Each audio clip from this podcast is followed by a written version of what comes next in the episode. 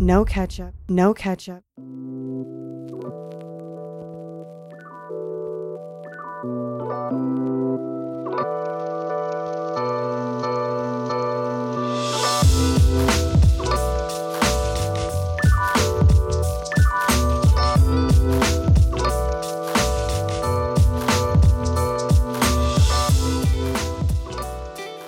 What's really good, my people? Welcome into No Ketchup Sports Talk via Chicago. I am your host, Sean Little. Big Nick the Quick with me as always. First and foremost, you see the code, man. I got the Lakers 8 on. If anybody's just listening, I got the Kobe 8, man. I'm a Kobe 8 guy. Rest in peace, Bean. It's been a year. It's been a quick year. Um, we'll touch on that, obviously. Super Bowl 55 is set, locked in. The Tampa Bay Buccaneers will be at home in Tampa. That should be interesting. It's Brady versus Mahomes, the GOAT versus the, I guess you could call him the future GOAT, the guy that he will be chasing. Um, he needs to tack another one on for Mahomes to get a little farther away. I think that's how Brady feels about it. We'll obviously talk. Yeah, I think that's how he feels. But he's like, yo, I got to get as many as I can. He's just fi- he just he just has to find reasons to be motivated now. yeah, exactly. It's like, yeah, I need a I need another one. I need Yeah, another one. why not, man? That's great. Why not? Let me get one more. Let's get another one. Uh, Super Bowl Super Bowl 55, obviously we'll touch on that. Chiefs Bucks. Then we'll get into the NBA. The the infamous Brandon Scoop B Robinson will be joining the show. He's got some Lonzo Ball news. He thinks Lonzo Ball's getting moved. We're going to talk about that. We'll talk about any other trades that Scoop B knows about, has on the docket, feels like are coming. We'll touch on that. I want to hear he's a New York guy, heavy.com sports writer. So he's out there on the East Coast. I want to I want to get his thoughts on the Nets so far because I got some strong comments on the on the Nets and where they're you're not you're not a believer, right? You're Yo, not a believer yet. I'm you didn't a- like last night. I'll give you a preview. They need a lot of help. They need a lot of help. Like the, the way this shit's constructed right now, Do they need a five and D guy? they So I'll give I'll give you a quick story. So I'm watching the game Yeah. last night, and uh, Steve Smith Steve Smith is involved in the broadcast. yeah. and he's so he's talking. He's like, "Yeah, man, you know, you know, this team. Everybody keeps talking about you know everything that they need, and you know, everybody keeps talking. They need a three and D guy. They need a three and D guy." He's like, "They need a five and D guy. You know, they need they need a big guy that can play defense." And it was one of those things. Like when I first heard it, it didn't fully register. Yeah. And then I went back and thought, I'm like, five and D. I'm like, yo, Steve Smith fully does not understand what the three and three and D stands for. It's not, it's not playing the three. It's not the position. It's No. the ability to shoot threes. So yeah. unless we invent a five point shot, um, a five and D guy does not exist. Does so. not exist. And, will- it never and, exists. and hey, and it's not on the market. it's yeah. not on the market. If you find one, hey, you're you're you're you're ahead of everybody else. So yeah.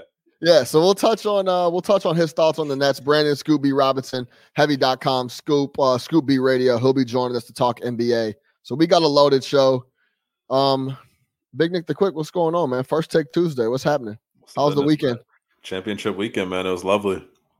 Then Was we had it? a full, yeah. Then we had a full slate of NBA last night. Ten games, man. For those with YouTube TV, they were giving out the free preview, so that was nice. Um, yeah, it was good, good weekend, man. We had the McGregor, McGregor, Yo! McGregor, McGregor got cleaned up. he got cleaned up. Uh, he got cleaned up, and then Buddy, Buddy, who fought before him, cleaned up. Yo, what, I don't. You probably you know these guys' names. All I can tell you is that the dude that the the, the fight before, Yeah, I, I, I, have never seen a Hold on. guy. I've never seen a guy want to be in the ring less than the guy he was fighting. Like I've Yeah. never seen a guy not want to be there. He he would have rather been anywhere else in the world other than fighting that man that night. Hold on. Um, I and it- tweet yeah. I tweeted it. He wanted nothing to do with Buddy at all. Nothing. Um, like hold on. actively running away, like fighting backwards. Like it was, it was, it's tragic. Hooker. Hooker wanted zero Hooker. part of uh Chandler, UFC 257, man. Zero Yeah. apart. No, nada. Yo, my boy, from the start, Nothing. nothing, bro. He folded him up too. Connor Yeah, got like, I'm- folded I'm- up. Connor got folded. Yeah, Connor got folded. I think it's tough, man, to you know have that want to when you got all that money, man. Yeah, he's got so much money, man. You've You, been to the top, all you can't that get in the ring with these dogs that ain't got that money. I mean, like obviously, uh, dude has money, but not McGregor money. Yeah, Yeah. yeah, I I agree. So yeah, it was a busy weekend, man. was He just uh, needs to take that Jake Paul fight, you know, cash in another one and, and keep it moving, man. Jake's been at his Jake's been at his head. Jake just signed up for this dude Ben Askren. I don't even. That's it's not as exciting at all. But No, uh, yeah. before we get into this NFC Championship weekend wrap up and the Super Bowl talk, anything else on your first take Tuesday you want to get off your chest? You know what, man? I, I didn't even come with a hot first take for first take Tuesday, Okay. man. No, let you go don't even- take it. Don't even trip. I don't. I, I don't even. I the the the the uh. We talked about McGregor's leg getting knocked out. Shout out the Fight Podcast. My guy Serge Vicente. I was on there. We were talking about the fight, and that leg was vulnerable. But that's all I got, man. I just wanted to, to do a little intro. It's Tuesday. I'm happy to be back on the mic with you. Let's jump right into this NFC uh, Championship Super Bowl preview talk. Okay. Super Bowl 55 is set. Chiefs, Tampa Bay. A lot of people thought that the Chiefs would be there. A lot of people, once Brady got to Tampa Bay, thought that they had a real chance to get there as well. What do you know? That's exactly the matchup we have. Chiefs, Bucks, the new ver- the the old school versus the new school, Brady versus Mahomes The passing of the torch per passing se. of the torch, whatever you want to. I yeah, that's the that's the storyline you want to uh you want to however you want to spin it. That's what they're going to be talking about. What were your thoughts on the games this weekend? We'll start. uh Let's start AFC Chiefs Bills, and then we'll get into this Bucks Packers because I think there's a lot more there. And I have some video of Aaron Rodgers talking about his post game presser and him staying in Green Bay. I got uh, I got that footage I want to show. So we'll start uh in Kansas City. Buffalo just wasn't ready, huh? Yeah, they were they weren't ready. You're not gonna. So Buffalo, I think Buffalo scored with 11 minutes left in the second quarter, and then did not score another point, field goal or otherwise, until six minutes left in the fourth quarter. Um, and in that time, the Chiefs put up like what 26 points or something like that. Um, I think it was exactly what we talked about the other day, man. The Chiefs can turn it on, and if you want to watch turning it on, it was those three straight scoring drives that they had after the turnover that completely flipped the game around. And when you go down like that to the Chiefs, you're not coming back up, right? What was it, 21 to 10? Uh, forget the exact score, It but when you're was- when you're down by more than one possession against them, it's over with. Especially when your offense was looking the way that the Bills looked. Um, they had no interest in running the ball at all. Josh Allen didn't look sharp. His receivers didn't do him any favors.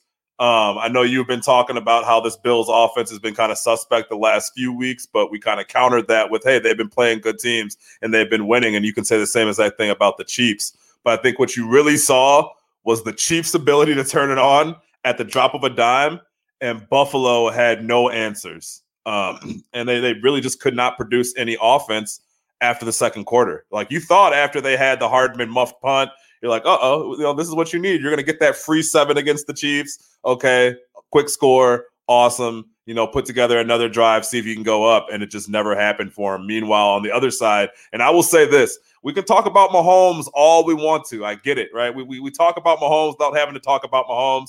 What's understood doesn't need to be explained. But I will tell you right now, if I'm Todd Bowles, if I'm whoever, um, and I'm Andy Reid and I'm game planning, I'm the enemy. There is one man that needs to have the ball in his hands, and that's the cheetah. The cheetah was the X factor in this game. He was unguardable. You can't cover him, and then once he does catch the ball, you can't tackle him.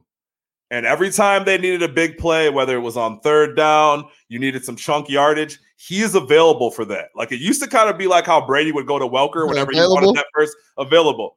Remember how Brady would go to Welker whenever he wanted those seven or eight yards to pick up that first down? It's Yeah. the same thing for Hill, except for it's 15 or 16 yards. You can't you can't catch him in open space. Um, he stays open, and him and Mahomes have a rapport that that that's exactly what you want between your quarterback and your number one receiver. I really think that as I was watching that game, he was the number one X factor. They had absolutely no answer for him. Again, he would make a play whenever the Chiefs needed it. And on the Buffalo offensive side, they obviously couldn't get anything going. But defensively, they had no answer for Tyreek Hill. And if Yeah. you don't, that's what's going to happen. Yeah, Buffalo went up 9-0. They had the and and the reason they went up 9-0 is because they had a turnover on a muff punt inside the three or the four or whatever it was. They were able to punch that in, and then after they went up 9-0, it was all Chiefs all the time until the fourth quarter, and by that time it was already too late. I think that's. I mean, we all know Cheetah's the X factor, right? But you still can't let him get three tutties. Like you can't let him go for three touchdowns. And he never drops the ball. He's very dependable. He he I, I, don't think he gets enough credit for that. When he's in the flat and they go to him on fourth and one, like they did uh the week prior against Cleveland, he just doesn't drop the ball. He's very dependable, doesn't take big hits. I don't think I've ever seen him get hit. He's always on the ground. He always t- he always jumps out of bounds. Go ahead.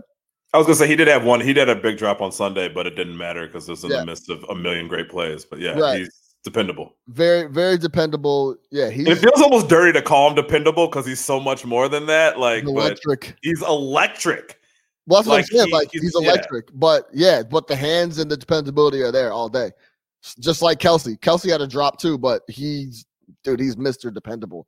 He he doesn't. He makes plays, catches everything. It's uh and yeah, I misspoke on that. I forgot that they, they did have the field goals earlier in the game, but no touchdowns in between yeah. uh, those scores. But yeah, and that's another thing. He, he, when they're playing like that, man, you gotta fuck the field goals. At some point, you have to make the decision, like, yo, fuck the field goals, and we're going for it because we can't get anything done otherwise. Like you just gotta go for it. You can't keep putting the ball back in their hands. You can't keep giving Mahomes chances.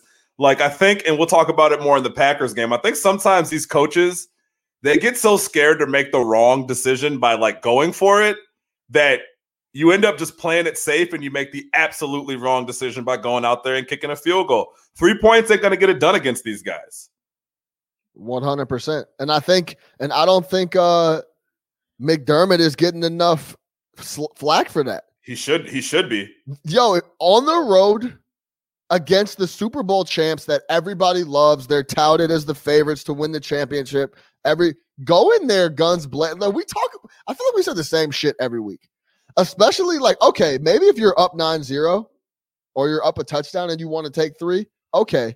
But when you start falling behind, these field goals, especially with the way I think the biggest thing is that both the Bills and Green Bay were kicking field goals. Like they got a defense that was you you give the other team the ball back with that over two minute bullshit, and we got three timeouts and the two minute warning. When you have a lock and sturdy D, that's gonna you're very very confident you're gonna get the rock back. Well, and, and when you have MVP candidates at quarterback too, that's that's the other thing with them. It's like they're also playing like you don't have a pair of MVP right. candidates at quarterback. So it's like you're playing like you have the 85 Bears on defense, and you have fucking Jim McMahon at quarterback. Like that's how you're playing. But in reality, you have Josh Allen and you have Aaron Rodgers. Like those guys should be. If anybody in the league is allowed to take that shot, it's Aaron Rodgers.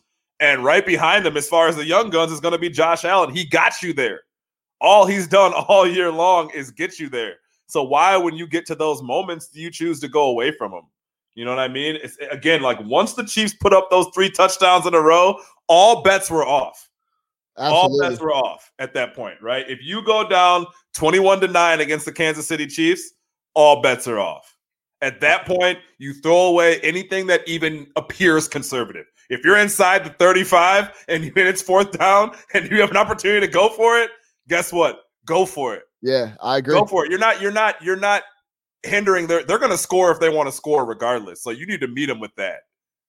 Absolutely. You need I to, thought he played. Coach, that's a great point. That he is not getting the flack. McDermott should be getting the flack this week, and I get it's going to be a, t- uh, a Patrick Mahomes love fest, um, which is great. But the two things to me that stood out were Tyreek Hill and Doug McDermott playing scared. Yeah, coaching scared. Coaching scared. And hey, let's be serious. You haven't been to the you haven't been to the title game in however th- three three decades. Yeah. 25 years. So go, go, broke. Go, House yeah. money, baby. Go for broke. Go for broke, dog. no one's gonna be mad. Hey, and you get up there at the end of the press conference and you own it. Hey, yeah. man, we were going against that man over there and his receiver and yeah. that coach and that offense. That's why I did it. And it didn't work. But you know what? Put me in that situation again, and I'm going to do it. Not sitting up there afterwards like LaFleur and trying to explain, like, oh, I thought our defense could get a stop against the greatest quarterback of all fucking time. Right. Like these gonna, guys, it's and again, we'll get to that game, but it's like The coaching, man, like it, it, it, baffles me. Yeah, I think it's one of those things. Like, yo, uh, what what were you thinking in that position? I, I, was trying to go for broke. We haven't been doing NFC. I was trying to get to the Super Bowl. Like that's it. Like that's simple it. as that. Yeah. Um, I want to because we're, we're, we're getting tight on time already because I know we're about to talk about Green Bay and and and the and uh, the Bucks for about fifteen or twenty two, and our boy Scoop B is coming on at six fifteen to talk uh to talk NBA. So really quick, I want to talk Eric Bieniemy. I talked about this in the group chat, and Nick, you can hop in here and, and, give your two cents because I, I, do want to hear it. But I wanted to I wanted to say this about Eric Bieniemy. I understand Eric Bieniemy wants a head coaching job. I understand Eric Bieniemy should deserves a head coaching job, 100%, right? But I think I was sitting on the couch and I was thinking about the situation that he's in in Kansas City. He's playing with gonna go down as one of the best quarterbacks of all time, bar none. Maybe the top two or three of all time when it's all done in Patrick Mahomes. He has an unreal wingman, you could call him, and Andy Reid, the head coach, who they they orchestrate the offense together.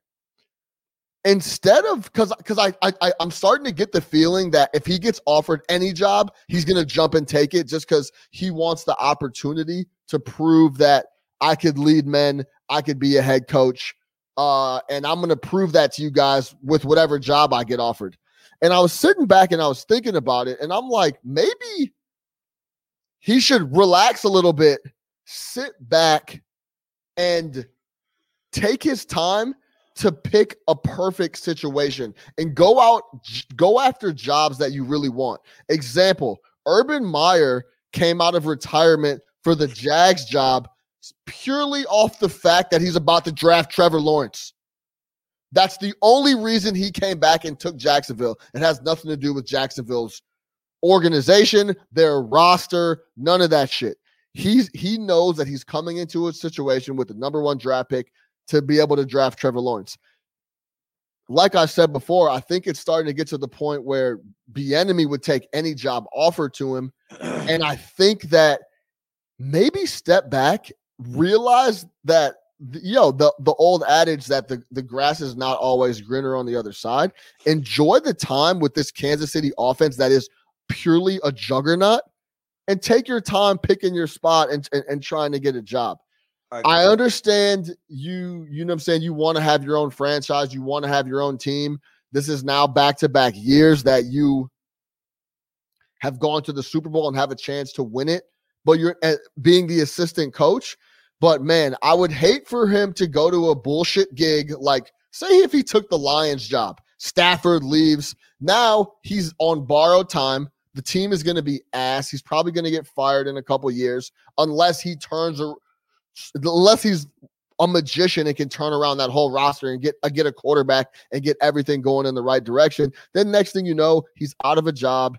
He he he, he then he's an offensive coordinator for not Patrick Mahomes. I guess is what I'm getting at. Do you understand what I'm saying? Take yeah, your time. I, I, I a, go ahead. I understand what you're saying. I could not disagree more for a couple reasons. Number one, so you, you bring up the Urban Meyer thing, and, let, and let's just, there's two completely different situations. Urban Meyer could have had any job that opened up in the NFL over the last couple of years, right? So he was in a situation where he could sit back and wait for the perfect opening. We're talking about Bieniemy who hasn't even been offered any jobs at all. So for him to sit back and be like, "Oh, I'm just going to wait for the perfect spot," it's like, how can you wait for the perfect job when you haven't even been offered the imperfect one. So, in that regard, I don't think he has the luxury of sitting around and waiting for the right job to open up. Like most of these guys, he has to take the first one that opens up because there's only 32 of them and only five or six of them open up every year if you're lucky. That's number one. Number two, you said something that I thought was kind of telling. I want to be a head coach so I can prove to you guys, I can prove to you guys. It's not about proving to you guys. He got into coaching, yeah. right? He got into coaching however many years ago, just like you get into any job that you want to get into, right? If you're someone who's looking to grow within your profession, there are a lot of people who aren't, who are perfectly fine doing whatever they do, never moving up, and that's cool if that makes you happy. But for him, he clearly has aspirations to be a head coach for himself. Yeah, he wants to make it, but he wants to make it to the highest level of his profession, which is being an NFL head coach. It's the same reason that Brad Stevens goes to the Celtics. It's the same reason that any of these guys go to that next level from a situation that's already really good. It's that for yourself, when you get into these jobs, you want to take it to the highest level if you're that type of person. So if you're Bieniemy, you don't want to sit back when it's all said and done, having been an offensive coordinator for 30 years and say, man, this is great. I won five Super Bowl rings with Patrick Mahomes, but man, I really would have liked to have known what it had been like to be a head coach, right? He's already won one ring. He could be on his way to winning his second.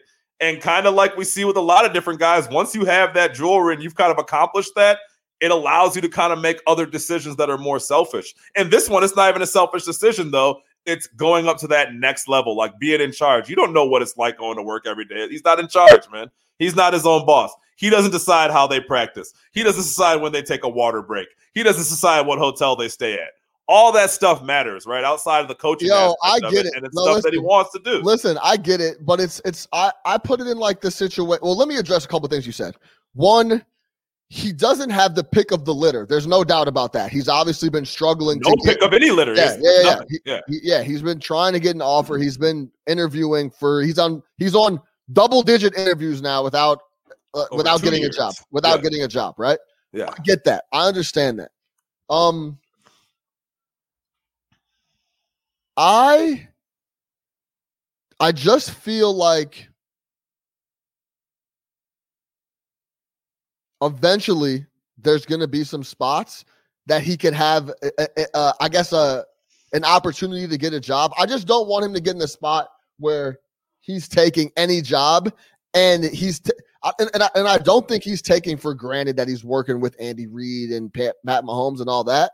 But it's it's I, I kind of compare it similar to like when one of the players, like Trevor Ariza, leaves the Lakers or whatever to go to go play for someone else for more money and do it, and they get to the other squad for all this bread, and they're like, man, this is no fun. We can't win any games, and I'm getting ridiculed in the press conferences every week, like like you would be if you were on a bad team. That's that, that's my, my other point. The second point too, just what you, what you said the second time about But wait, but what about his legacy though? Like, I mean, what about No, 20 I'm years not- listen, no I'm one will remember Eric listen, be the offensive I'm coordinator. not, bro. I'm not saying be an offensive coordinator 15 more seasons. I'm He's saying strike when the no, iron's no. hot. The bro, the iron's gonna be hot than a motherfucker for the next how many years? You think? Apparently not. Wouldn't it be hot for anybody else right now? Like, What- wouldn't it? Why is it I- not? It's not hot. What I'm saying. So he has to take whoever's there. I, uh, go ahead. Sorry. yeah, okay. I, I, I guess I don't. I, you don't. I for me, I know you what you're wanna- saying. I know what you're saying. Yeah, you don't want to be in. A, I just don't want him to be in a spot where any job comes up, he's like, "I'll take it," and I'm going to make this shit happen. I just want it to be a right situation, like it is for Urban Meyer. You know what I mean? That's Yeah. such a good situation. Like that's Sure. what I that's what I want for Bieniemy. And the second thing is, I hundred percent know that he's Maybe he doing should it. fake a heart attack. Yeah, yeah, disappear and then come back, right? Like, Uh-uh. I, oh, oh, oh, y'all need a head coach? Oh, is that the NCAA investigator? Oh, shit, I don't feel well. I just, guys, guys, I'm done. Yeah. I'm done. Exactly, right? So, and then the second thing is, he's hundred percent doing it for himself. Yes. but I do I I I hundred percent would believe that he wants to stick it to everyone. Like, yo, y'all, everyone passed up on me. If he if he wants to be successful for himself and to let everybody know, like y'all passed up on a head coach multiple times, and some of those teams that passed up on me are still at the bottom of the league. So I Yeah. did want to say that about Bieniemy. I think it's interesting. Um, hey, get 70, get get a contract extension. Tell Andy Reid, like, yo, I need 70% of what a head coach makes. Yes. Continue to continue to uh ha- ha- have that help your uh help your wounds of not getting a head coaching job and continue to crush other teams on offense with Pat Mahomes year after year. Yeah, I'm sure. I'm sure he's getting his money, man. I'm sure the enemy family lives nice, but Right. you know, I think again to like legacy, and we can end this with this. But I think like at the end of the day, like his legacy, if he cares about that, no one's going to remember the offensive coordinator of the Kansas City Chiefs. They'll remember the head coach, the quarterback, and No, I, I I get that, but I, I think he's he's known, and I'm I, and I would like him to get a job down the line. I'm just saying, hey, it doesn't need to be this year. Hey, if you don't get a spot that you agree or you think they don't want you, wait another year. Fuck it, go win another Super Bowl as being the offensive coordinator on Kansas City Chiefs. So, um, let's move over to Green Bay and um the Tampa Bay Buccaneers. Tampa Bay Buccaneers. Scared money don't make no money. Hey man, I liked, I liked, I thought, I, I thought, I thought Green Bay was going to take care of business. They did not. Um, I think the key to the game is very simple. Um, Hmm. the difference in the game: the Bucks had three turnovers. Rodgers converted one of them into points, and the other two were three and outs. Six points off turnovers. The Packers, or the Packers turned it over twice. Uh, Tom Brady punched both of them in for touchdowns. That's the Yeah. game's over right there. That's it. And and the game was over at the half when they gave up a touchdown. Oh my god. It- it- that was like some Chicago Bears shit. It was that was that, that was that was the coverage, the play, Egregious. egregious. It should have never. Tom saw that and was like, "You got to be kidding me!" Like in his pre-snap read, he saw that. He said, "Wait, wait, wait, wait. There's one safety, right? There's this Kevin King guy who I've been burning already today. He's playing inside, and I know Scotty Miller is going to take a step outside. Oh, this is easy. This is money. I'm, I'm going to throw this and turn around and walk back to the locker room. I don't even need to see it. This is Yo, easy. And I'm gonna say this, man. Brady looked vintage. He didn't look like I think quarters. I think he has a really hard time against New Orleans. He does not want to see New Orleans. Yeah, he or- like er, playing against them. he does not want to see the, those boys, their defense, the Superdome, none of that. But outside of them, the early in the gameplay where he looked left, came back right, and threw a dart over the middle, uh, that was dropped. Yeah. I was like, uh oh, like this looks this looks like very vintage Tom that I've Or the first touchdown, a little over the, times. the little over the top right here. One of those guys. Like it, it was he. If you would have told me that Tom Brady played one good half and one, I don't even know what you call the second half with some of those picks. Yeah. I would have been, and and that the Bucks would have been like, oh, okay, so he started off the game terrible and he finished off lights out. It was the exact opposite. He started off the game lights out. Like we were like, oh man, we're in for one. Tom Brady's about to take Yeah. these boys to the Super Bowl. I even put on the group chat. I'm like, I could not imagine the Packers coming out and playing this game any worse than what they've done so far. Yeah. And then in the second half, especially the third, those interceptions that he threw were some of the worst throws I've ever seen Tom Brady make. The one where the pressure was in his face and he just launched it um, was the type of shit that like it was some Nick panic. Or some some quarterback who isn't 43 and has played in 150 huge games would make. So to your point, like when Tom Brady and he was giving them to you, he was giving them to you. All you got to do is score on those. So like you know the one part of the Packers that we thought was going to come through, which is their offense. They, they didn't like let's call it for what it is that offense did not show up in those spots especially when you talk about six points off three turnovers in the second half like these were egregious picks. Yeah, There were. was one, I forget if it was the second or the third, but there was one of them that he threw and I almost turned off my TV. I was like, I can't, if this is how Tom is going to go out, I, I cannot see this. This Yeah. is so bad. And there was another one where it wasn't a pick, but even after it, Troy Aikman said, that's the worst throw I've seen Tom Brady throw all year. That's one of the worst throws I've ever seen him throw. Yeah. So he wasn't necessarily on like that, but you know, when it mattered, he was Tom Brady. And you know when it mattered? You know when it mattered? When you gave him the ball back after you decided not to go for it on fourth down and you tried to dare him to make some sort of mistake or not convert. And I get it, they were helped by that pass interference. Apparently, the first pass interference call they decided to make the entire game. It was Um, pass interference. It was though, no, it was, but I, that was also we talk about officiating. It was very clear the league sent those referees a memo to not call anything pass interference on the offense or the defense. I think uh, Buck said it was like two minutes into the third quarter. He said we haven't had a flag yet. There have been no penalties in this game. Um, so the refs were obviously calling it a certain way, but you give the ball back to Brady. Like of all the people you want to give the ball back to and hope that they go three and out, Tom Brady is the last person in a championship game that you want to give the ball back to and say, "Hey, help, maybe this guy will make a mistake, or maybe he won't get ten. Like uh, that, that, that to me, if I'm LaFleur, that's the question I'm asking. Not why didn't you go for it? Why did you think that you could your defense was going to get another stop on Tom Brady? Weren't you lucky enough to get those three picks that you did absolutely nothing with? Yeah, Like, I, we're- think- we're- I agree with you 100%. yeah, like what are you doing, man? In the moment, what are you doing? You need to score a touchdown, anyways. Even you need to score a touchdown. If you kick the field goal and you make it and you get the ball back, guess what you still have to do? Score a Okay. touchdown. You can't kick another field goal.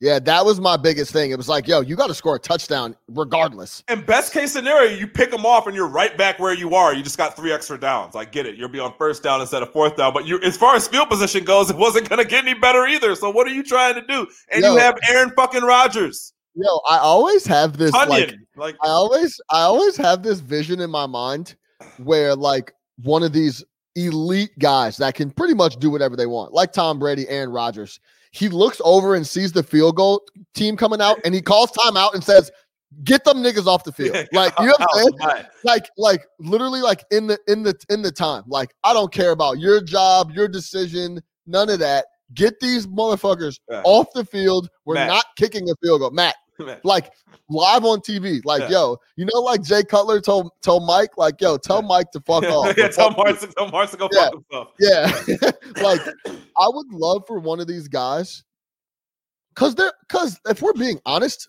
they're untouchable. They can do whatever they want. Like Rodgers, Rodgers, Rodgers could have looked over, saw the field goal unit come on, bang a timeout, and be like, "I'm, we're not doing that." Yeah, that's not happening. like get them out of here, bro. It's zero, not happening. Zero chance. We're, we're getting ready to run this. Like, nah, forget that. So, but obviously that's a a, a very very tough situation, and you don't want to you don't want to you don't want to do your head coach like that, put him under the bus. But well, he put you all under the bus by doing that. I mean, he did not. Yeah. Put, he, you did not give Aaron Rodgers a shot to win the game. Yeah. Hey, so Aaron Rodgers it was big talk this week, obviously. And shout out Scoop B. I talked to Scoop. He's gonna come on. I told him we were running a little over on NFL talk. He's coming on 6:30. So eight minutes, uh, Scoop B. We're talking NBA. Aaron Rodgers post-game presser was big news. People felt like he was giving off the idea that he was done with Green Bay. He wasn't coming back. Y'all saw the clips. This was Aaron Rodgers, and I want to get your take on this too, quick. This was Aaron Rodgers today on the Pat McAfee show talking about the post-game presser, talking about, you know, his feelings after the NFC championship. Aaron Rodgers. Were you at all surprised to see the the wild speculation out there after your uh, post-game comments when you're like uh, you acted like your everybody's uh, future is up in the air? It was awesome, by the way. We we ran for an hour with it. uh, you know, I didn't uh, I didn't really see a whole lot until maybe yesterday, and then I realized there were some things swirling around. Um, I don't feel like I said anything that I hadn't said before. Um, you know, I said it the first time I talked to the media. Uh, just it was more a, real, a realization, I think, uh, that my ultimately my future is, is not necessarily in in my control, and I think that was what just kind of hit me in the moment. I was thinking about you know uh, Aaron Jones and Corey Linsley and um, other guys we have under contract, uh, Big Dog, you know, guys who I don't know what their future is going to be, and, and myself included. Uh, now, obviously, after the season that I had, and um, you know, potentially win an MVP, and you know, we Definitely. obviously made it another good run. I don't think that there's any reason why I wouldn't be back, but look, I think there's there's not many absolutes, as you guys know, in this business. There's not, as you know, there's not very many absolutes in this business. Before I kick it to you quick, I'll say this. There is absolutes in this business. If he says, I'm coming back, we'll be back, I'm going to give it another run. Yeah. Period, point blank. He'll be the quarterback next year for the Packers. What do you think about those comments and what he said post about his post game presser? So, to me, if you listen to the whole thing, to me, it was almost kind of a walk back where he made it, he came out in the post game presser and kind of made it sound like it was his decision. And then on the McAfee show, he kind of made it sound like it was the team's decision. Like, no, I wasn't saying like, oh, I'm gonna ask to be traded. He's just like, I, I, almost like I hope they'll have me back. I mean, I would hope after an MVP season, you know, these guys would have me back. But you know, they drafted Jordan Love. You never really know. Like, I feel like he was almost walking at me. I think he was emotional after the after the game, right? he let a little bit more of himself go than he usually does because this is a guy who's been pretty reserved throughout his career and kind of let you in to know how he felt about it and how much it sucked and all that, which is fine, right? It, it obviously sucked. Um, and kind of said what he said, and it, and it, put out a bunch of speculation. He probably didn't like that, and then just kind of walked it back a little bit by saying, "Oh, I meant like if they'll have me back. Like nothing's for sure. I would hope I'd be back, but you never know. A lot of guys' contract situations are up in the air. To your point, Aaron, I, I, the Green Bay Packers are not releasing you or trading you unless you say you want to be released or traded. Right. There is no situation. I don't care if Jordan Love is Michael Jordan. He is there. There is no situation in which you are not the quarterback of the Green Bay Packers uh, next year if you want to be. So I think it was just kind of a walk back from him and kind of putting it back in their hand, in their court. Yeah. Here's and now part, you may never hear from him again. No, here's part. here's part two of uh, of that comment from Aaron Rodgers, and then we'll we'll close it out and start talking some hoops. Um, I don't think people are used to hearing the truth from athletes. So when they hear the truth, it's so like surprising at times. That's why this show I think has been so different than it's because you're hearing somebody who you know has been around a long time who talks to people that he likes and shares like real non pre-rehearsed, uh, non-robotic comments. Uh, that's all I said after the game. You know, it was like a obviously in the you know I'm 15 minutes from crying in the locker room with you know some of my teammates. I, I come and sit down and do this interview, and they ask me questions. I give real answers, like I do on this show. And to me, a reality, not a certainty or an absolute, is that my future is not in my hands. Now, that's really the case for all of us, I think, as players. But you can't, I think, naturally, there's times where you let your mind go to maybe, well, I'm going to be a Packer for life, or I'm going to be you know, uh, I'm, I'm going to be like a Tim Duncan or a Jeter or a Kobe and play with one team my entire career. I think naturally you dream about that. I mean, that's kind of like a dream scenario. Yeah. So, I mean, yeah, it's a dream scenario to play with one franchise your entire career, just like Kobe and all that. I get it. Dog, if you want to do that,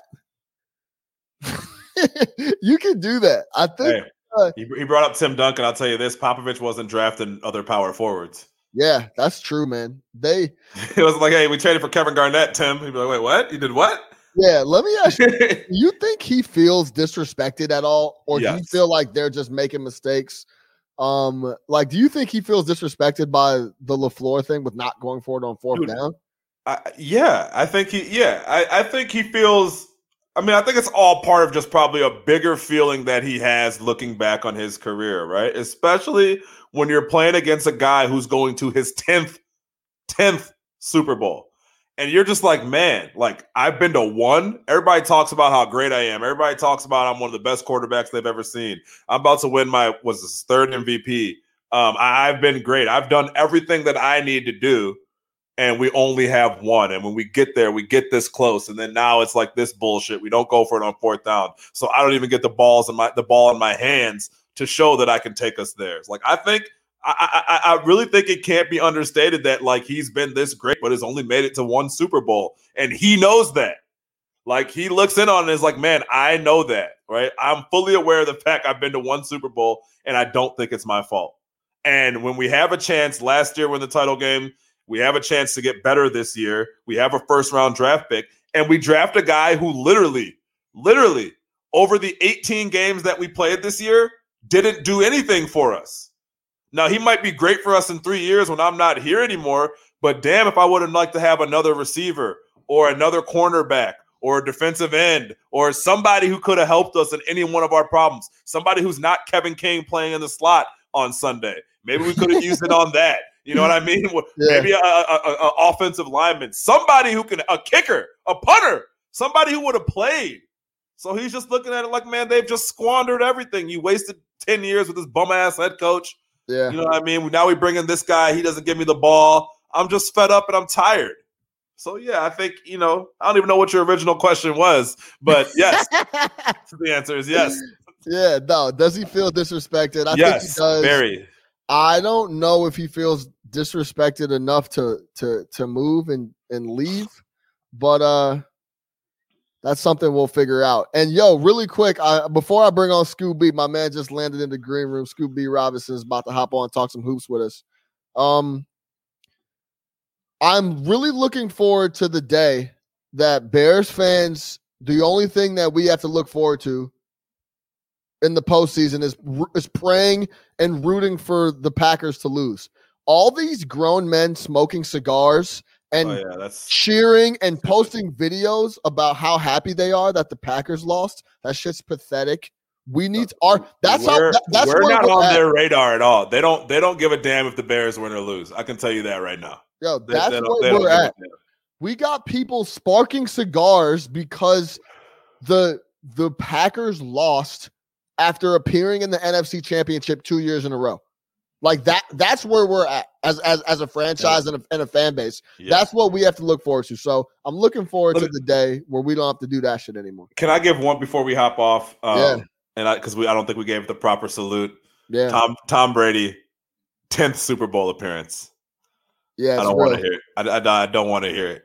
Yeah, it's real. Sa- Save your conversations for another day.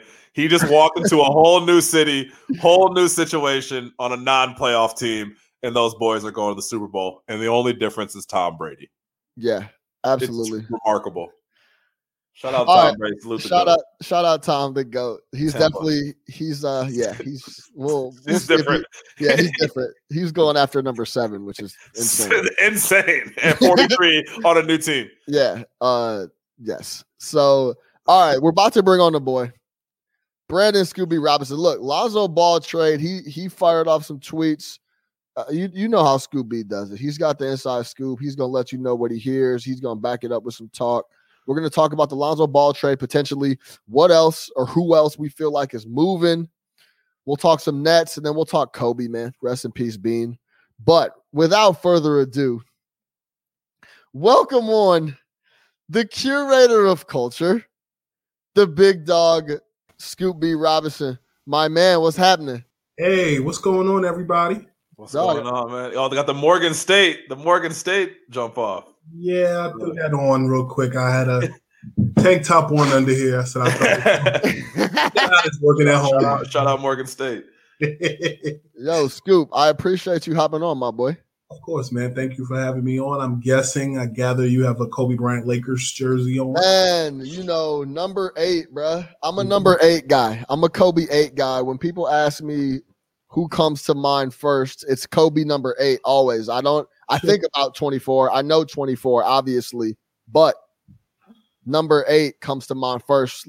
Uh Fro Kobe, baby Fro Kobe is who I think of when I think of Bean and Moon boot Kobe. Moon Boot Kobe. When him when he was going at folks, that's who I think about. There you go. Ain't Yeah. wrong with it. That's what's up. So, yo, Scoop, you you uh the infamous Scoop B, heavy.com, Scoop B radio, all over the place, always giving the people, you know, NBA information. You recently dropped uh a nugget on Lonzo possibly being on a trade block and um the Bulls possibly being a landing spot. You named a couple other squads. But tell me what you know about that Lonzo deal, him being on the block, and uh, where you see him possibly going. Yeah, so I, I actually tweeted that information uh, inauguration day last week um, about um, a potential move uh, for the. I was getting ready to say the Los Angeles Lakers is Lonzo Ball, but the New Orleans Pelicans Lonzo Ball. Um, the, at the time last week, um, teams that I was told uh, had interest in Ball uh, included the Orlando Magic, uh, the New York Knicks, uh, the Los Angeles Clippers. Um, and then I tweeted today um, another team, uh, one in Chicago Bulls, uh, who could make moves in that regard. I know Shams Charania had put out a he wrote an article, put out a report today, uh, you know, discussing New Orleans uh, potentially being um, buyers and sellers at the trading deadline uh, because they're really looking to build uh, pieces around uh, Zion Williamson, Brandon Ingram, Josh Hart, etc. Under Stan Van Gundy and just Lonzo and, and the Pelicans essentially, you know, with Jrue Holiday being traded uh, this past off season, and then go to Milwaukee Bucks. You know, basically you shifted Lonzo in a lot of ways to a two guard role, but really um, he's not a spot up shooter kind of guy. Um, he, he is a he is a I think in a system in the NBA or a team not named the Pelicans you know, he would be a, a primary ball handler who can play defense against your team's uh, point guard. And Yeah. um, you know, the Bulls was a team that was uh, that that entered into the chat today. Yo, I'm gonna tell you, I hey, entered into the chat. We should have been in the we should have been the first team in the chat because we need a point guard and I say we, meaning the Chicago Bulls need a a, a point guard like Lonzo Ball in a very bad way. Yeah, and, and would benefit uh, superfluously under Billy Donovan uh, in his system. Um, when I look at Billy Donovan and, and, what he's done with the Bulls all so far this season, I like it. And to be honest with you, I was a little skeptical about it, and I guess I shouldn't have been uh, because he worked wonders last season uh, with the Oklahoma City Thunder uh, under, you know, or with point guard Chris Paul, and Chris Paul is now in Phoenix, and you know the Thunder were going in a different direction, but.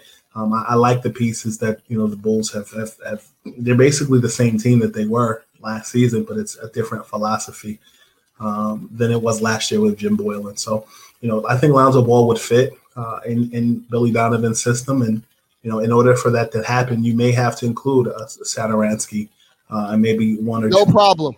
Yeah, here, take them. Who else? Who? Yeah, who else? who else are you gonna say, Scoop? Satoransky? Yeah, that's not even Saturday, hey, but yeah, I'll take I'll take him for Lonzo. I got a question though. So, is this more the Pelicans trying to move Lonzo, or teams calling the Pels about Lonzo? Like, are they are they putting this out there, or teams yeah. like, hey?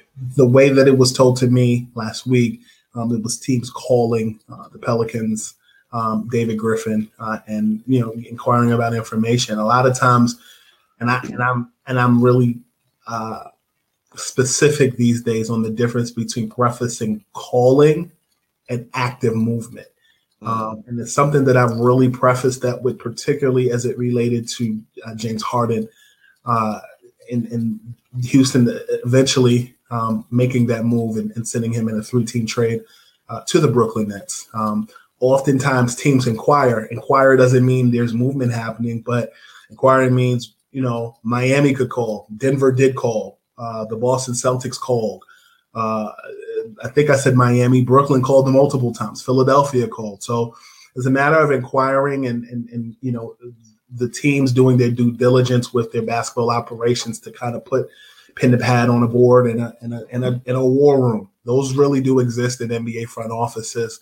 Um, I, I, sat in a, a um, in an office uh, with a I won't say the team, but with a team um, and kind of got the lowdown on those war rooms and how all of those trades and those proposals happen and how um, you know all of that takes place. But there is a war room, and you have basketball operations people who actually do discuss pros and cons of each player.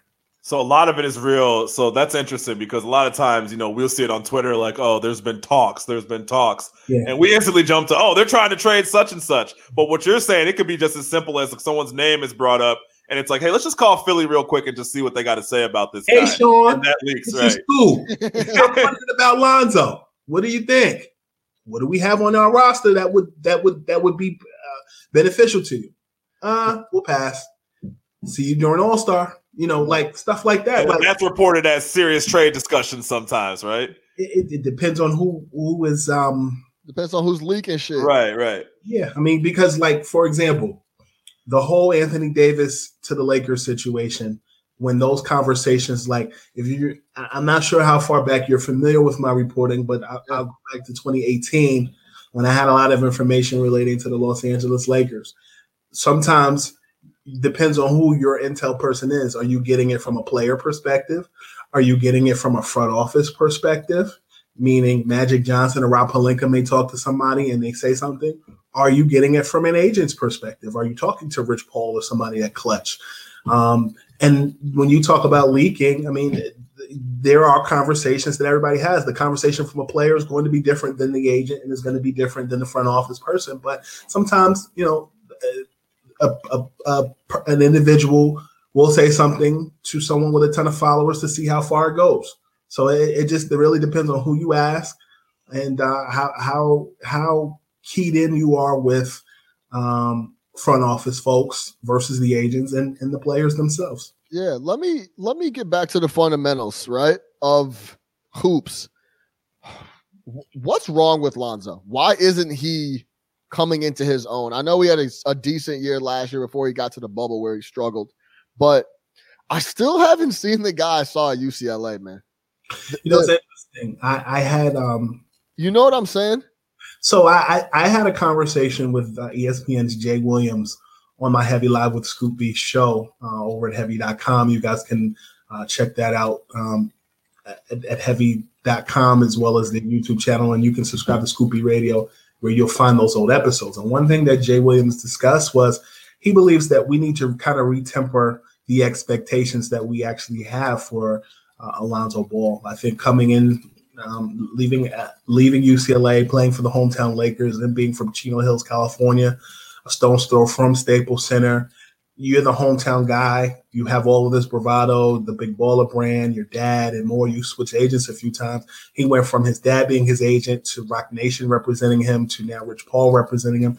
It's been a lot of bravado. And, and one thing that Jay Williams said to me is he believes that they that his, the expectations need to be reset because I think m- multiple times we've comp- we've we've it's easy to make the comparison to Lonzo Ball, right? He's biracial, or excuse me, to Jason Kidd. He's he's biracial. He's tall. He, he he's a, he's a pass first point guard. Uh, at times he struggles with the jumper. I remember when when Jason Kidd was playing for the New Jersey Nets then the New Jersey Nets, people used to call him Ace and Kid because he lacked a J. Um, I think when you're making comparisons to different people and the expectations that you have, um, you're disappointed. And I think that um, for me, I felt that when Jrue Holiday was traded to uh, the Milwaukee Bucks, and here comes Lonzo Ball being the starting point guard. Now you got a chance to kind of see a young team um, in the Western Conference that, that, are getting the keys to the to the to the Beamer or the keys to the city, and you could drive a quick.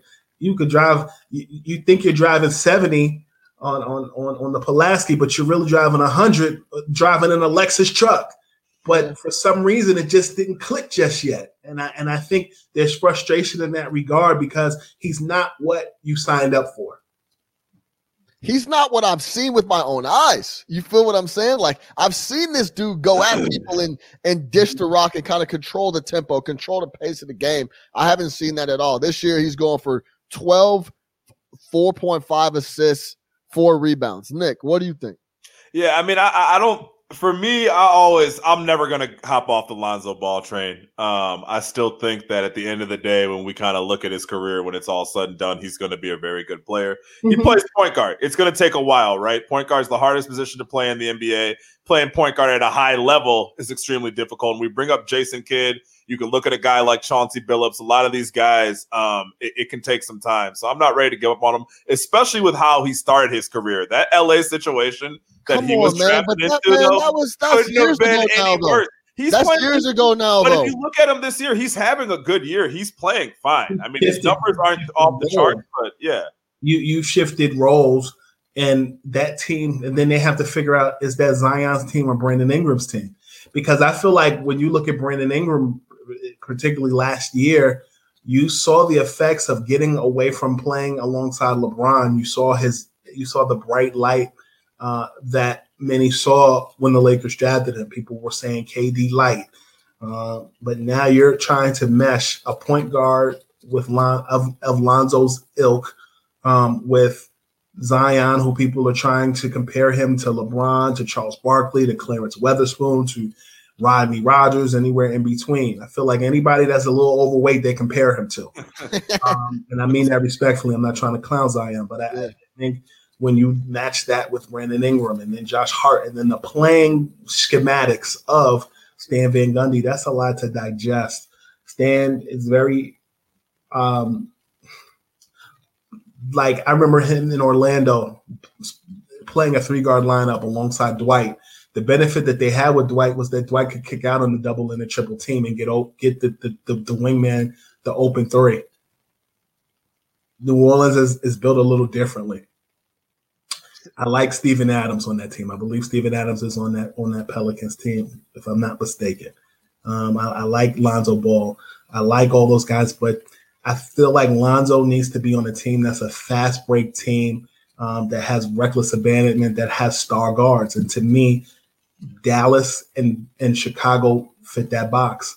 The Knicks are an exciting team to watch right now, um, particularly because of the play of Julius Randle. Julius Randle is, is that point forward Thibs make stars out of guards. I remember, you know, sitting down with Nate Robinson. Oh man, John oh, Lucas third, Aaron Brooks, Augustin. You don't gotta tell us who's yeah. all on DJ. Yeah. yeah.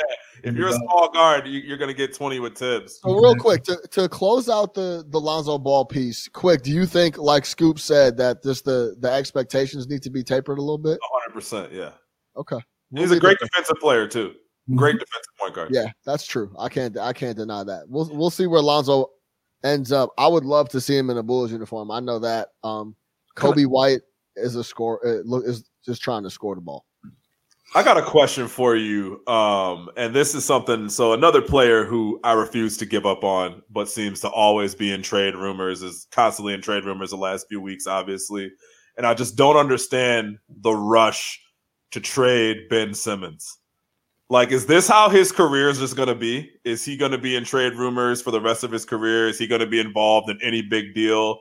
Is it always going to seem like Philly's trying to trade him? Like, what's the deal there? Are people, we talk about expectations, right? I think Ben Simmons is a great player. He's an all NBA player. He's a great defender, obviously, a great playmaker. And I think people focus too much on what he doesn't do as opposed to what he does do. And for that, I just feel like he's in a trade every week. Well, first of all, before I answer that question, uh, I want to send out uh, prayers, love, and respect to the late Sekou Smith, who passed away today, a mentor of mine, um, someone I knew, someone who I, I had great respect for. Um, COVID has really done a number on a lot of people in many different professions, and he's somebody that was very well respected. So I, I, I want to send that, that that love and respect to his family and those in the NBA community. Um, and, and, to directly answer your question, I didn't even know that. Yeah, passed away today. Yeah, had been yeah. sick for a couple of weeks and had COVID and passed away today. Um, what I will share with you as it relates to Ben Simmons, um, I mean, there have been conversations uh, in the 76ers front office, particularly uh, when James Harden was on the market. Um, ben Simmons uh, was someone that Houston, you know, emphatically wanted, as well as Tyrese Maxey, um, Matisse Thybulle, and, and picks. Uh, but I think you know, it, it, comes down to the right move. I know that Minnesota, as well as the Toronto Raptors, um, back at during draft time in November, uh, were were, were uh, inquiring about trading draft picks and players and, and more. But um, I think he is a generational player. I, think that um, Joel Embiid uh, has more of Philadelphia's DNA in his bones um, than maybe some believe Ben Simmons does. Um, and, and, by that I mean um, Chicago. You know, I'm in and out of here a lot. My stepfather's from the West Side. Um, I, I, know it through and through. Um, Philadelphia area. I went to college out there. There's a level of blue collar and grit um, that that are possessed in both those cities. I often feel as though those cities are, are quite similar in their in their mentality. I feel like Joel Embiid kind of embodies that um, and the, the, he's a man amongst the people.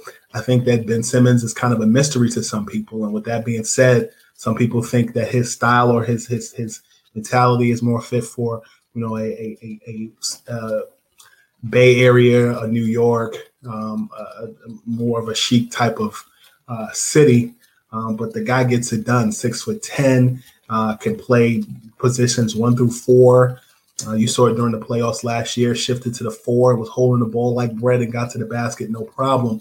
But I think finally getting to the championship is Philly's goal. I mean, in the Eastern Conference, you go up against an Eastern Conference champion in the Miami Heat, the new look Brooklyn Nets, um, as well as, you know, you still got to give credit to the Milwaukee Bucks. Um, and, and, so I, I, think there's a lot of Eastern Conference teams out there, including the Sixers, uh, that would love to have a Ben Simmons uh, as their problem. And you know, he's in Philadelphia, but I, I do think he's a generational player. Um, and I think that anytime you're that great, people are going to have conversations. I think that's kind of a good thing, actually, that your name is always in trade rumors.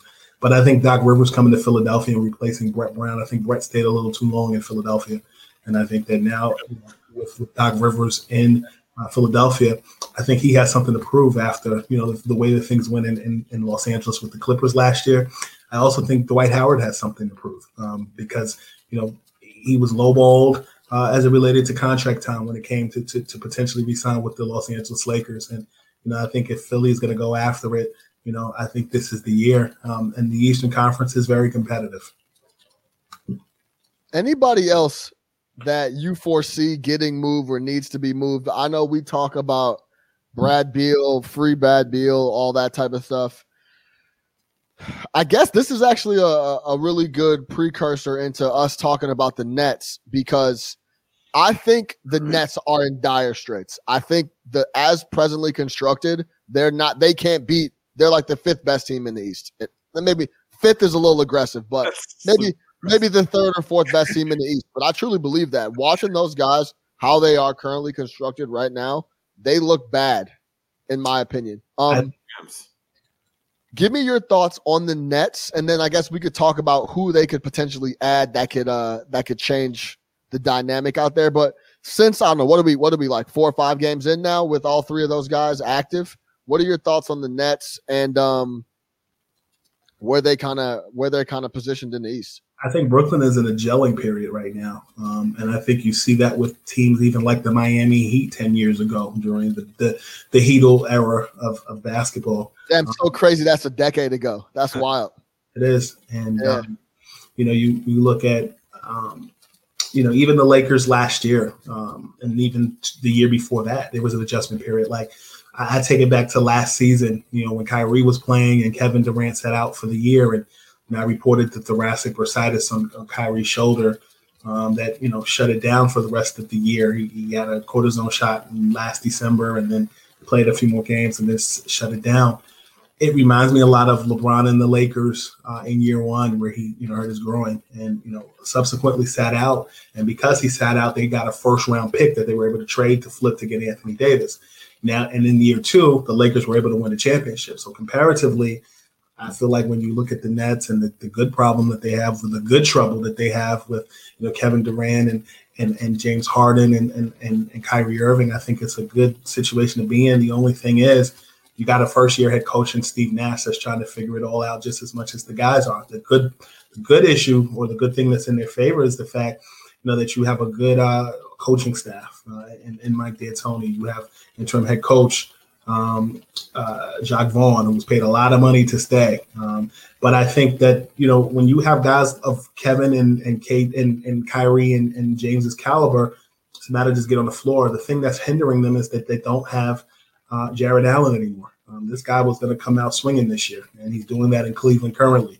Um, I, I, can tell you um, that you know them signing Norvel Pelle um, was something that you know is going to help them, but he's still got to you know get into that rotation. Uh, Nic Claxton is a guy who's been hurt that they're trying to get back in the rotation. So I think people are still familiarizing themselves with some of you know their their, roster guys like Rodion uh, Kurucs, or excuse me, actually he was traded. So you have you know you have just a, a plethora of guys that you know are, are, you're looking to find out if you want to sign them. The Nets did get a 5.7 million dollar uh, injured disabled player exception uh, because of Spencer Dinwiddie, and you know they're going to look to kind of spend that money not expeditiously but very cautiously. I feel like Ti. I've always wanted to say expeditiously on live TV.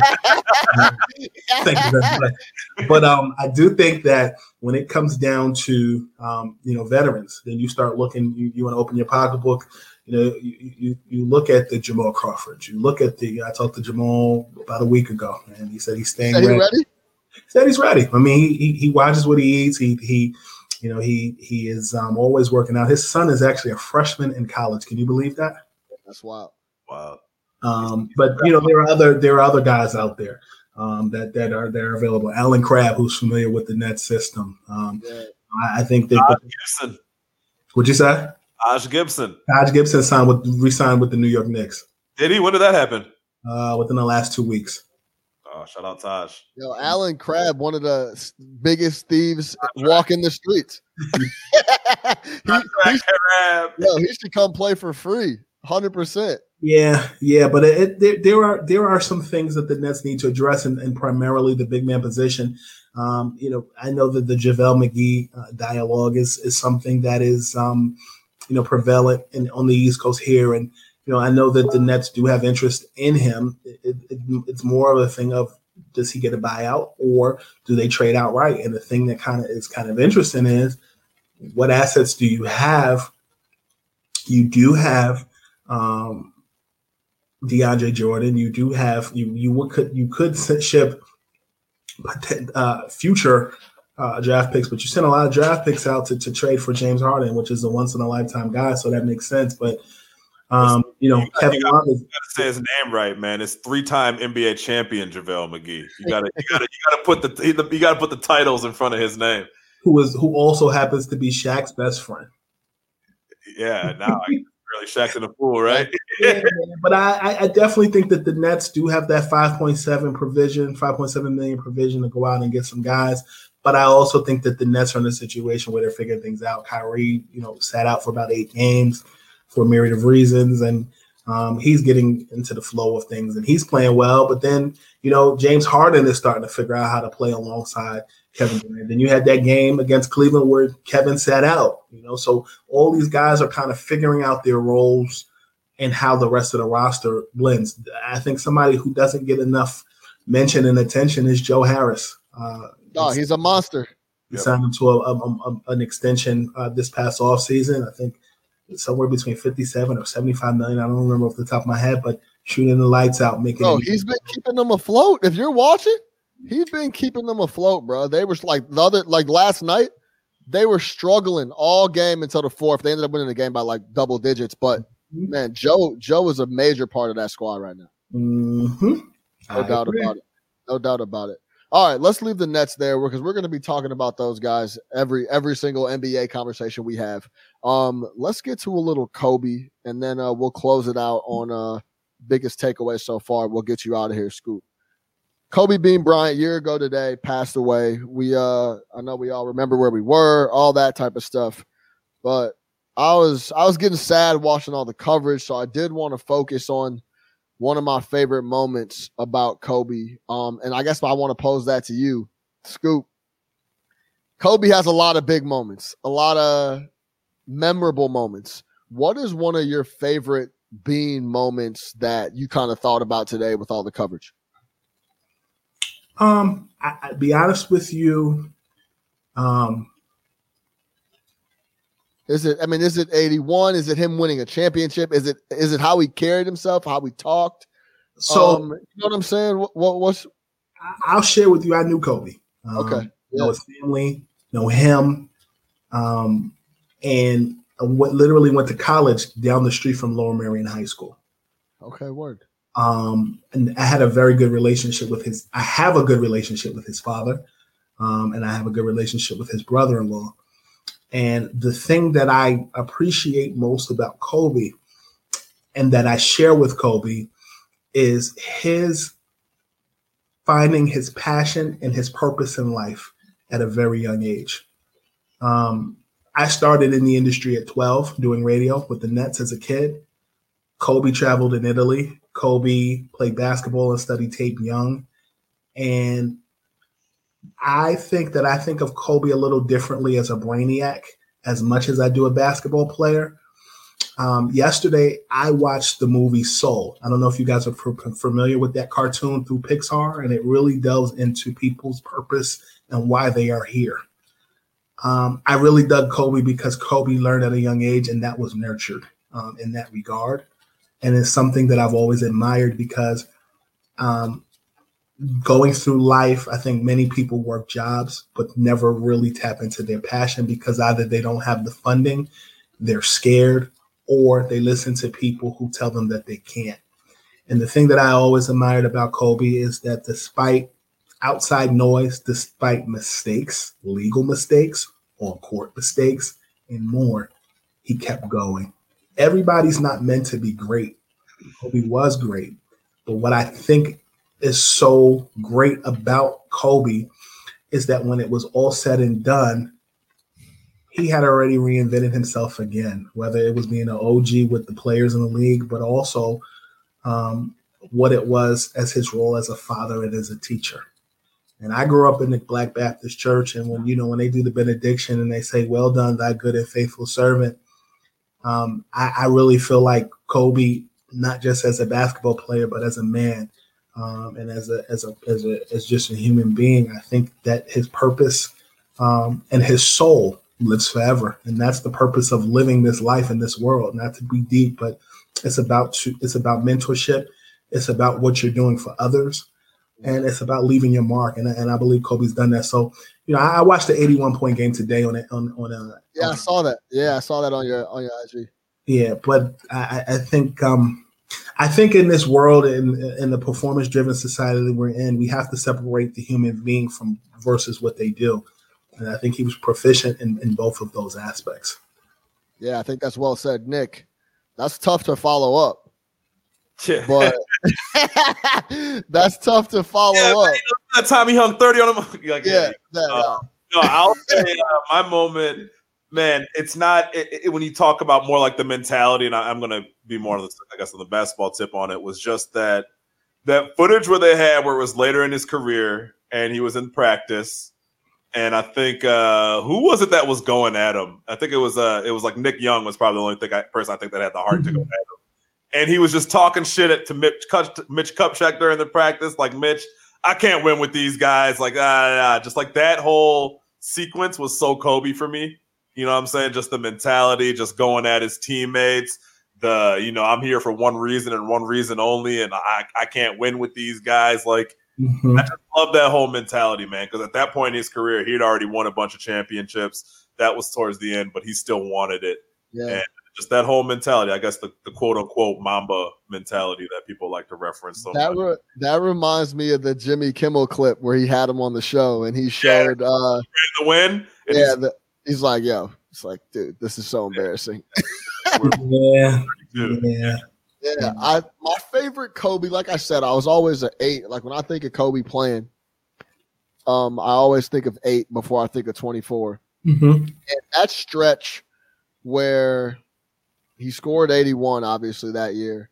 But there was the stretch where he was scoring like 45 a night for like two weeks straight. Mm-hmm. And it was and the, the that the, that roster that he was on was it was one of those things where it was like, yo, I'm really gonna have to try to carry these guys to the playoffs purely by myself. And Smush that Parker. was yeah, smushing those boys. Shout out Smush Parker. Smush Parker. Um, but that was just the the that really boxed Kobe like, man, this guy is really gonna will these guys to the playoffs. And he did. He was scoring 40. I think he averaged like 44 45 a night that and over that 10 game stretch or something. So there's a lot of Kobe moments, man. There's a lot of a lot of stuff going on. Rest in peace. But yeah, those are some of the man. Brandon Scoop dropped the real shit on us. I had I I, I would I should have wrote something up. I didn't know Scoop was gonna come like that. You know what I'm saying? Poetic. I I think uh, it, it, was organic. I didn't have a teleprompter in front of me. Yeah, but, but I but I'll add. Um, I spent some time with Kobe um, during media day uh, at All Star Weekend in 2016 in Toronto, um, and this was like maybe a week or two after um, Peyton Manning led the Denver Broncos to a Super Bowl win.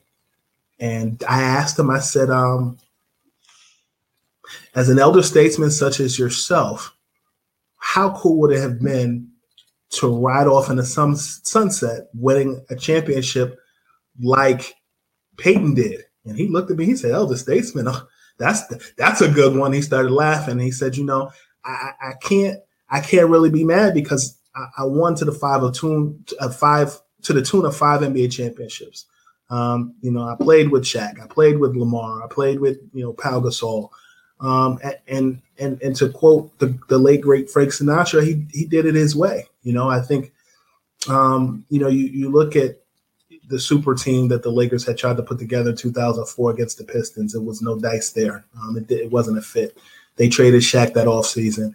Uh, they rebuilt that team. Lamar Odom came, and you know they ended up the year later, a few years later, trading you know Pau Gasol and, and, and those guys being champions, and you know finding a way to win. They lost to Boston in 2008, but they you know they found a way to win a championship. You know after Shaq, I think post Denver, Colorado, and post Shaq, um, Kobe found a way to have his own on his own team. Played for one team, 18 time NBA All Star. Um, I think on the court, his accolades are great.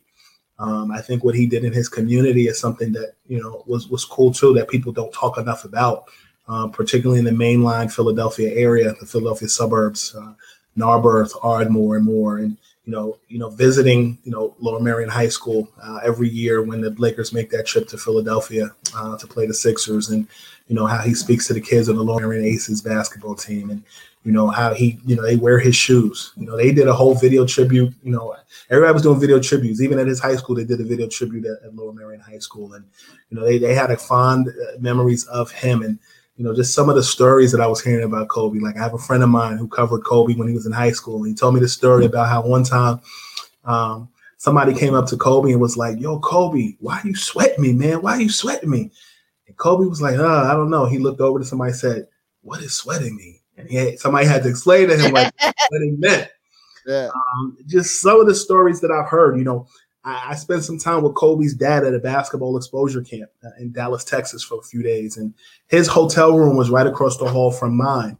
And uh, you know, they would have send car service to pick us up, and we would just talk about footwork. And one thing that I don't know if you know, but Kobe and his dad had in common, they shared a coach in common.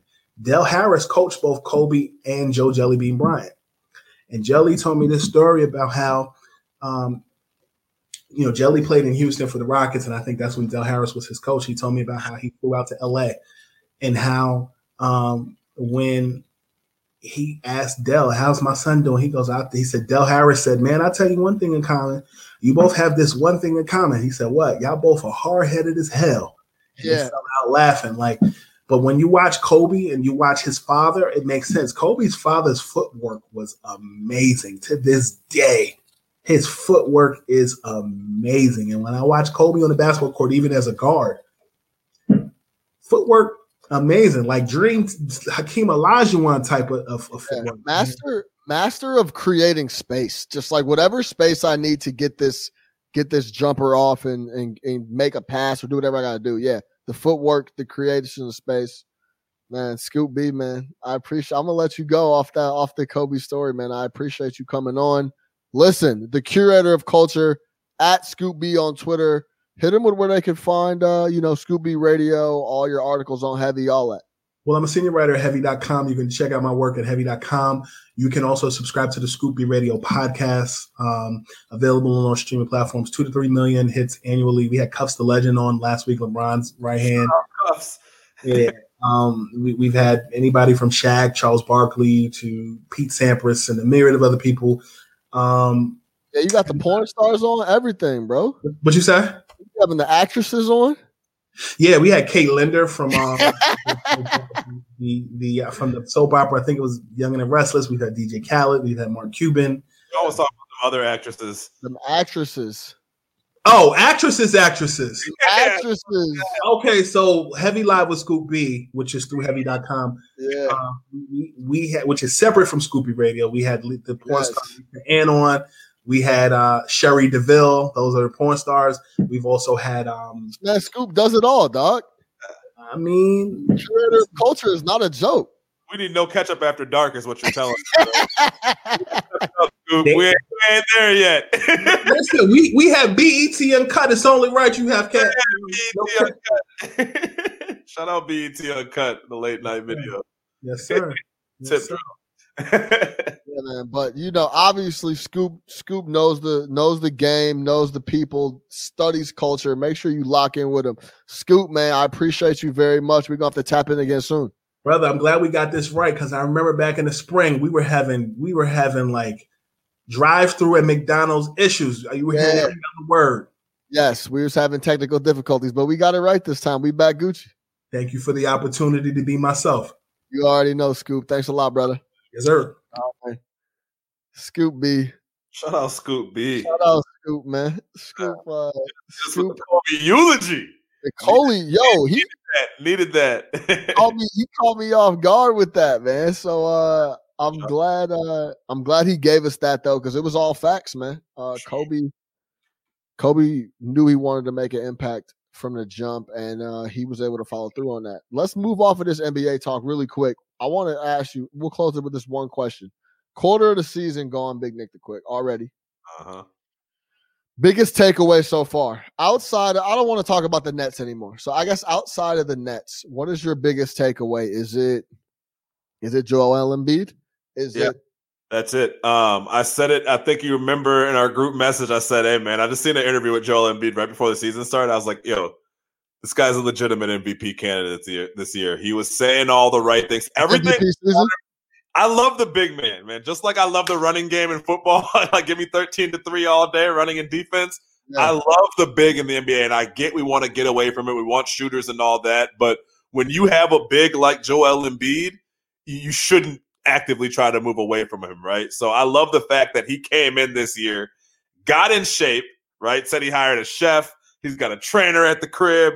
I think getting swept last year um, when after Ben Simmons got hurt, they got swept in the playoffs. I think that that hurt his heart a little bit because he talks a lot of shit and you get Yeah. swept. Like y'all need to back it up. So he hit the gym, came back swole, and he's the league MVP as of right now.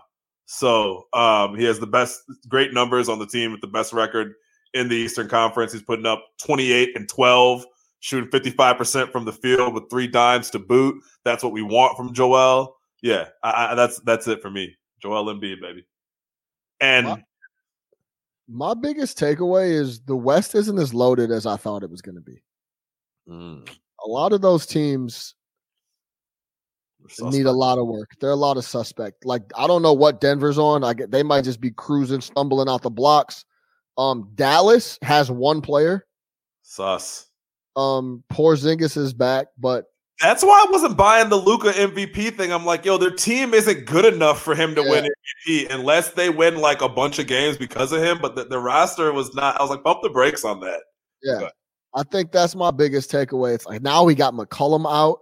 Yeah, Paul Portland is kind of shaky. I think uh we've all we we kind of fell into the trance of the West is the West is loaded, the West is stacked, and the West looked like that there's there's like a legit there was always two top teams, but that looks like there's only two teams. Like Yeah. people were talking about Denver can compete for the West and the Clippers- Jazz right, the Jazz are ringers this year. This is that like nah man. Like so that's that's uh that's my biggest takeaway so far.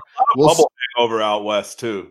Bubble bubble hangover strong out west. Yeah, exactly. Like Jamal Murray Hungover. hung over Hey, off the you know what he 42. needs, bro? Hey, Jamal Murray needs his reinforcements. I don't know where Shorty's at, but he's struggling. Yeah, he needs so- that. That's my biggest takeaway. My biggest takeaway is that that uh currently that the West is loaded, the East is sus is I think it's flipped. I think the East is very sturdy right now. So who's your of, let me ask you this then. Yeah. Who is your NBA finals two teams? Uh I'll say the Lakers and